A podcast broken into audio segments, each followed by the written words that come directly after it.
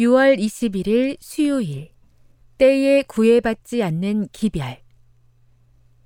그러나 그날과 그때는 아무도 모르나니 하늘에 있는 천사들도 아들도 모르고 아버지만 아시느니라.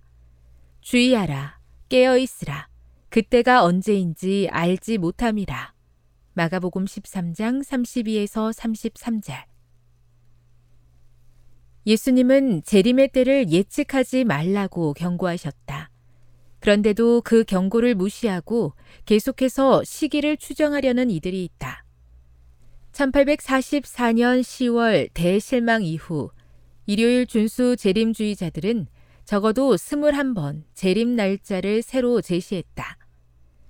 제7일 안식일을 지키는 조지프 베이츠조차 속죄소 앞에서 대제사장이 일곱 번 피를 뿌리는 것은 7년을 의미하며 그 기간은 1844년 가을부터 1851년 가을까지라고 주장했다.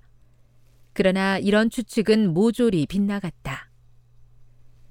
1850년 11월에 엘렌 화이트는 1844년 이후로 시기에 관련된 시험이 없었으며 시기 문제로 시험 받을 일이 결코 다시 없을 것임을 주님께서 내게 보여주셨다. 라고 진술했다. 1851년 6월 21일 뉴욕주 캠든에서 화이트는 1844년 10월 이후로 더 이상 예언 성취의 시기를 정하지 말라고 경고했다. 기별은 퍼져 나가야 하며 시기에 구애받지 말아야 한다고 주님께서 내게 알려주셨습니다. 시기는 두 번 다시 시험거리가 되지 않을 것입니다. 사람들이 시기에 관한 설교로 거짓된 흥분에 빠질 것을 나는 보았습니다.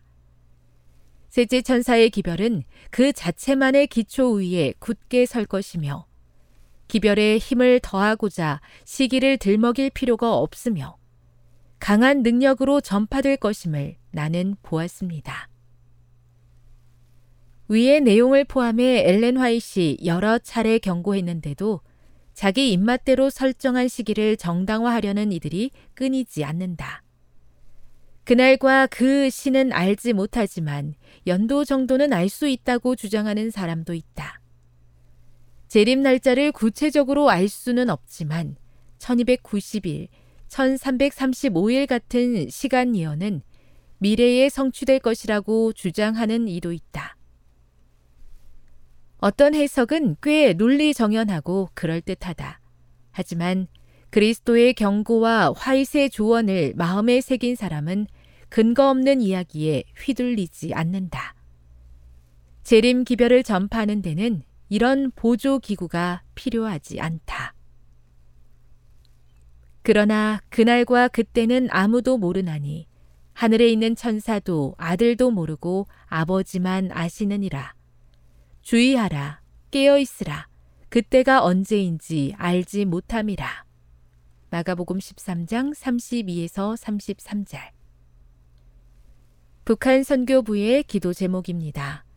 경제적 어려움 속에서 먹고 사는 일로 고통받는 북한 동포들을 위해 함께 기도해 주세요.